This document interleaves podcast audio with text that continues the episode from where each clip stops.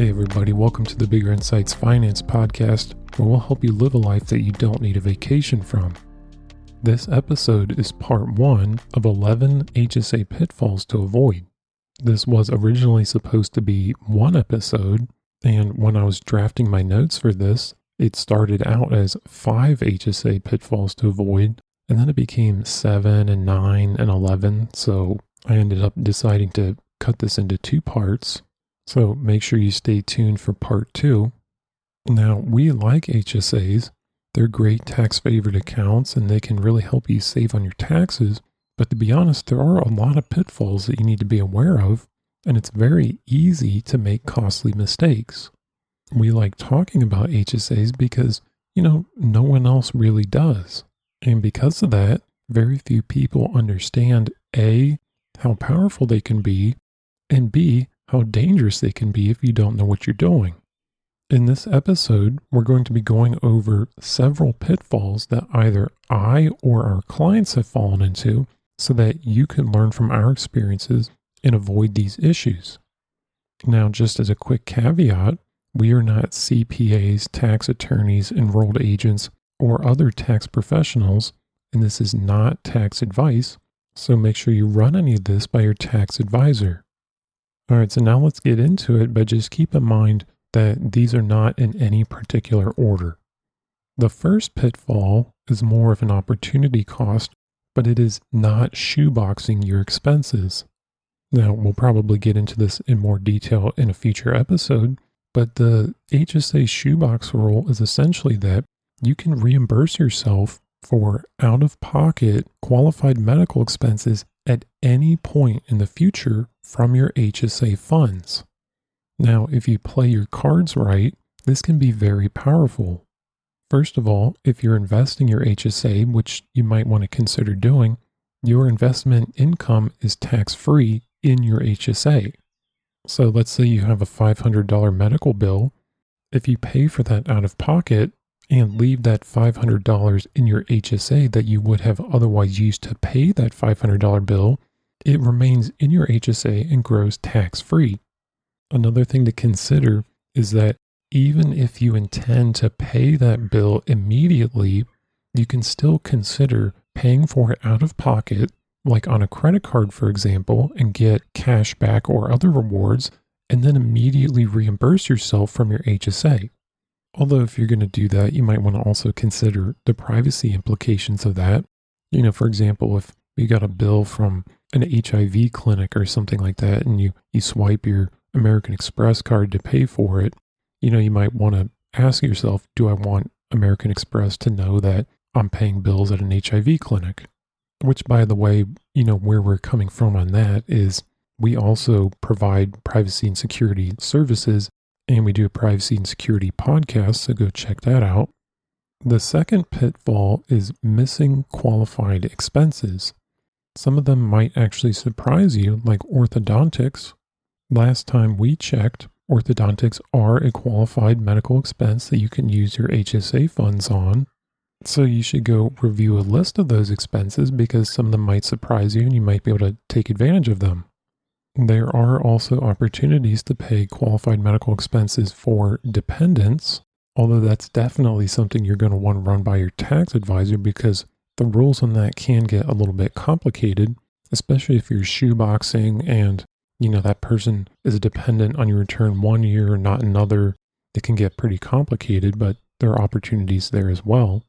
And if you've had an HSA for some time, you might want to think about did you actually pay for a qualified medical expense in the past out of pocket, either due to insufficient funds or you just didn't know that it was a qualified medical expense? And can you reimburse yourself from your HSA? So when I learned about some expenses that I didn't know qualified, and I learned about the shoebox rule, I actually went through old receipts, explanation of benefits forms, and bank statements to dig up a bunch of medical expenses that I had in the past that I didn't run through my HSA. Now, at the time when I paid those expenses, I felt bad about it because I thought it was a missed opportunity but now I have this chunk of shoeboxed expenses that I can reimburse myself for at any time that are sitting in my HSA invested in stocks, bonds, commodities, and CDs that are earning gains and dividends and interest tax free. The third pitfall is distributing money from your HSA for disqualified expenses. Now, I think that this might have actually changed, so this is something that you're going to want to check on. But one of the things that used to really trip a lot of people up was paying for over the counter medications without a prescription. You used to have to have a prescription, like if you wanted to buy ibuprofen or something like that, in order for that to be a qualified medical expense. And that confused a lot of people because, like, if, if my doctor wrote me a prescription for ibuprofen, which they might do sometimes, then you'd get that at the pharmacy and you could pay for that with your HSA. That would be fine. But if you were to go to the shelf and buy the same thing off the shelf, then it used to, it at least used to be the case that you could not buy that with your HSA. But the point of this is not about the OTC medications. The point is that you need to be absolutely clear that an expense that you have actually qualifies before you use your HSA to pay for it. Now, sometimes that's pretty obvious. Like, again, if your doctor writes you a prescription, or like if you break your arm or something like that, you know, those kinds of expenses are going to qualify. But there are other cases like, you know, what we were saying earlier, the orthodontics are qualified. You know, that surprises a lot of people. And there might be some gray areas as well. Like, what about certain types of cosmetic surgery? So the point is is to make sure that you know that something qualifies before you use your HSA to pay for it. And this is another good reason to shoebox your expenses. You don't want to pay for something with your HSA and then find out later that it didn't actually qualify, you'd be better off paying for it out of pocket and finding out later that it does qualify and then reimburse yourself. Because let's face it, like, you know, if you're at the pharmacy or something and you're trying to decide whether something qualifies, you, you don't want to be trying to figure that out.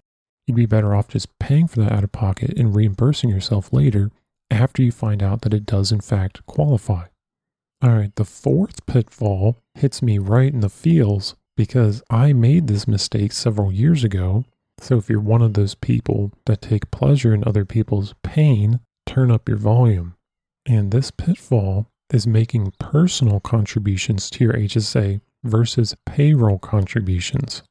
Now, you might think that those should be the same. Like if I contribute $1,000 to my HSA through my paycheck versus just through my bank account, what's the difference? It's the same account, it's the same $1,000.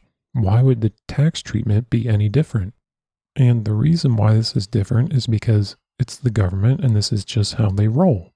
But if you're paying attention, when you make a contribution to your HSA through payroll, you'll notice that that contribution amount gets deducted from your gross pay before Social Security, Medicare, and city taxes are calculated. And that's great. That's what we want. I mean, who wants to pay taxes? Now, what happens when you make a personal contribution? So you send $1,000 to your HSA from your checking account. You know, that's cool, right? So you'll sit down during tax time. You'll go to Schedule 1 and you'll add an adjustment to your income for that $1,000. That's great. That'll reduce your federal adjusted gross income. So that'll save on your federal income taxes. And in most states, that'll flow down onto your state return and reduce your state's adjusted gross income and save you on your state income taxes as well. But this begs the question what about Social Security, Medicare, and the city taxes? Now, the first time that this happened to me, I did this because I had two HSAs. I had one that was provided to me at work, which was basically useless. It was just like a glorified checking account that gave me like 50 or 80 basis points of interest or something like that. And I had a second HSA at a brokerage firm where I was investing the bulk of my HSA funds.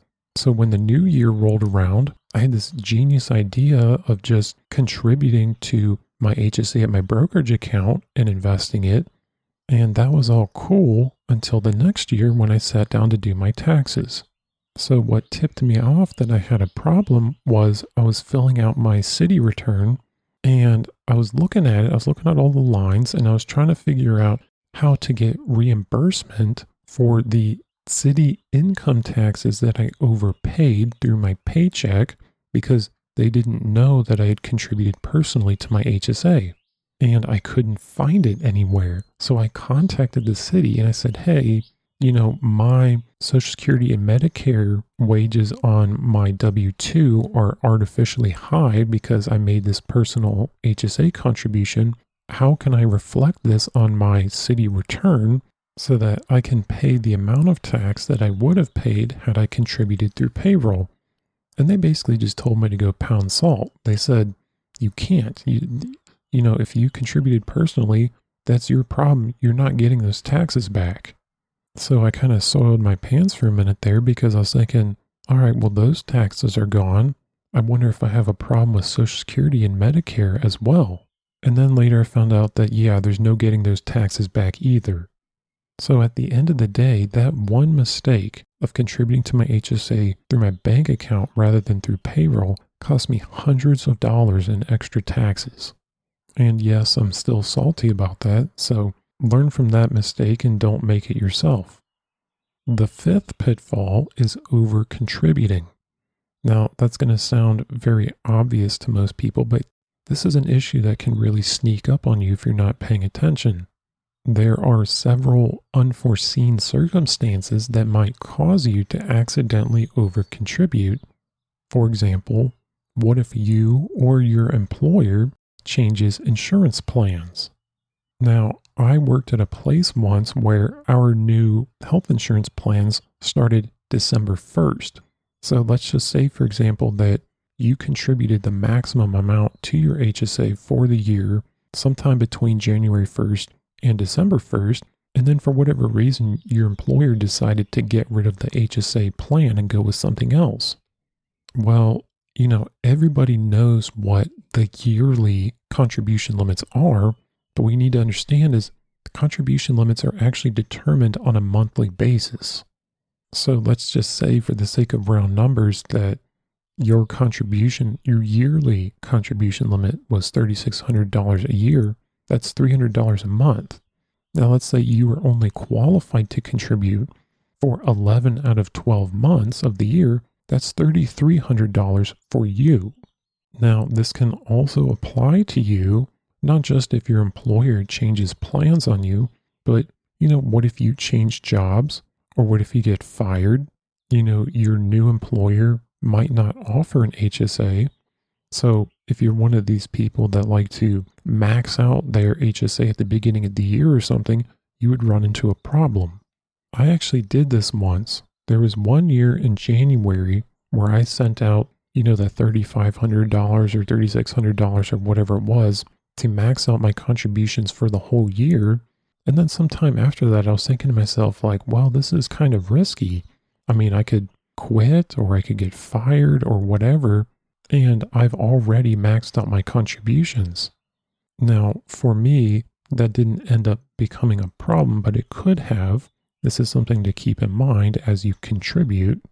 And this is why we suggest to our clients that if they intend to max out their contributions for the year, that they avoid exceeding their contribution limit on a monthly basis. And, you know, if you do over contribute, it's not the end of the world. It's a little bit complicated, but basically, you need to figure out how much you over contributed by and work with your custodian to get it corrected. They'll help you withdraw the excess contributions and they'll perform some calculations to determine how much of your investment income from that period was attributable to your over contributions. And naturally, they'll report that to the IRS so that you can be a patriot and pay your penalties on that. But still, you know, it's a headache that you're better off just trying to avoid. But like I said, avoiding over contributing sounds really simple, but now we're going to go over a few more examples of how this can really trip you up if you're not paying attention. I worked at a place once and they said, Hey, everybody, we're going to contribute $200 to everybody's HSA account each year. Now, that's not exactly what happened.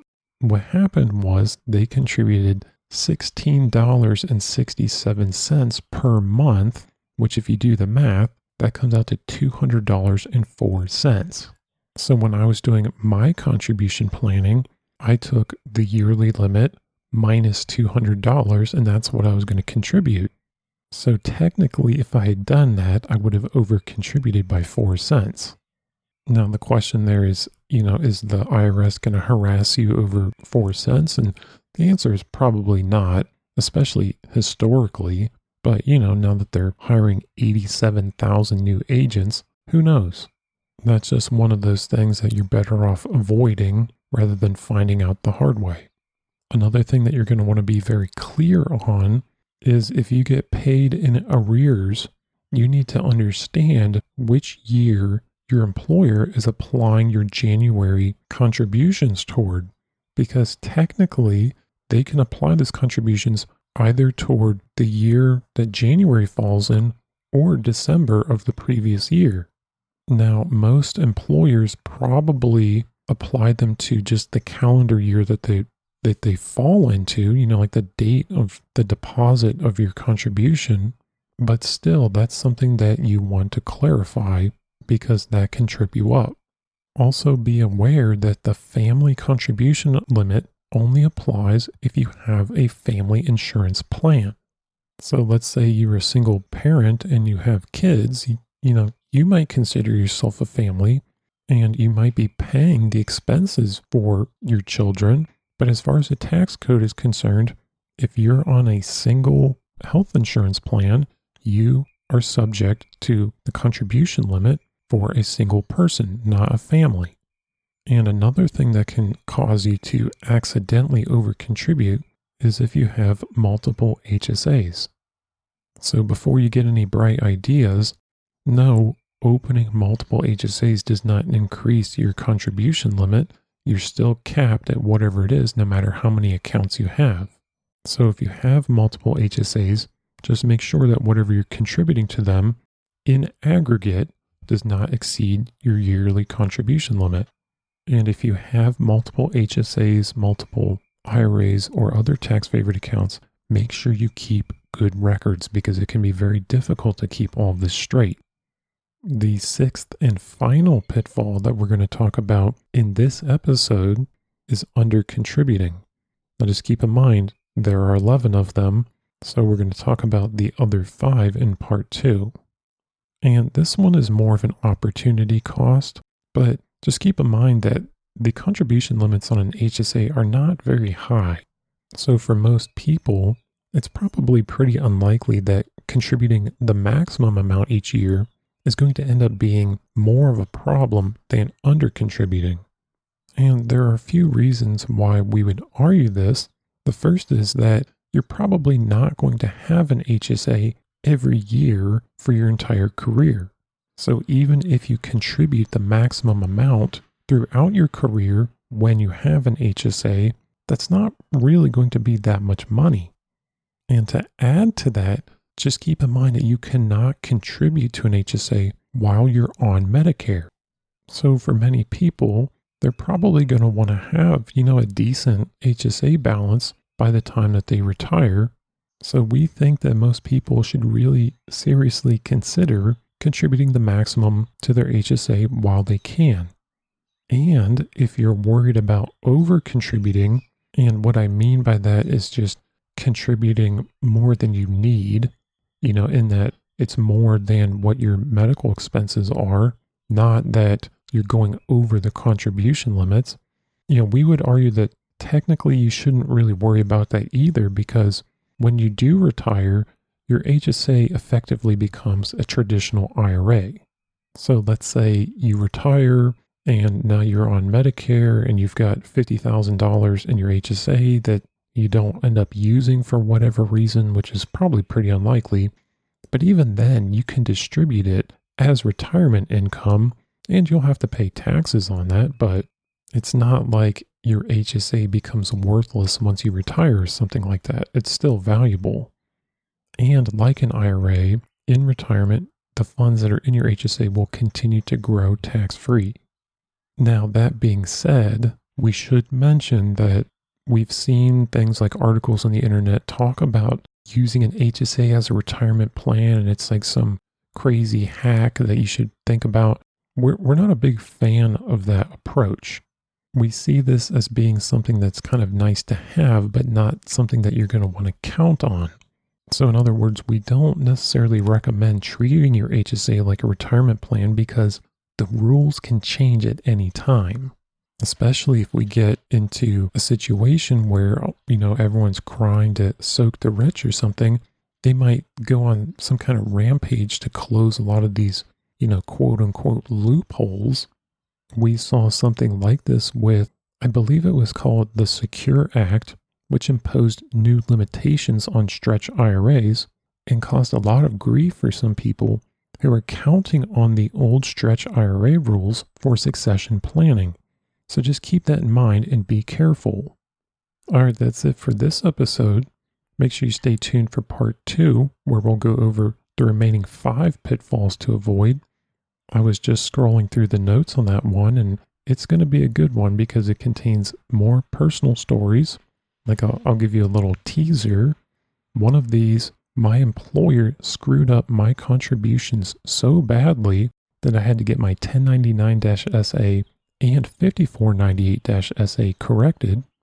There's also going to be some bonus material and words of wisdom for employers and employees so make sure you subscribe and keep an eye out for that. And finally, consider becoming a Bigger Insights client. We understand how overwhelming this stuff can be, so much so that some people may think to themselves that HSAs and other tax favored accounts just aren't worth the risk, but we think that they are, and we can sit down with you in one on one sessions to help you take advantage of the tax code and improve your financial situation.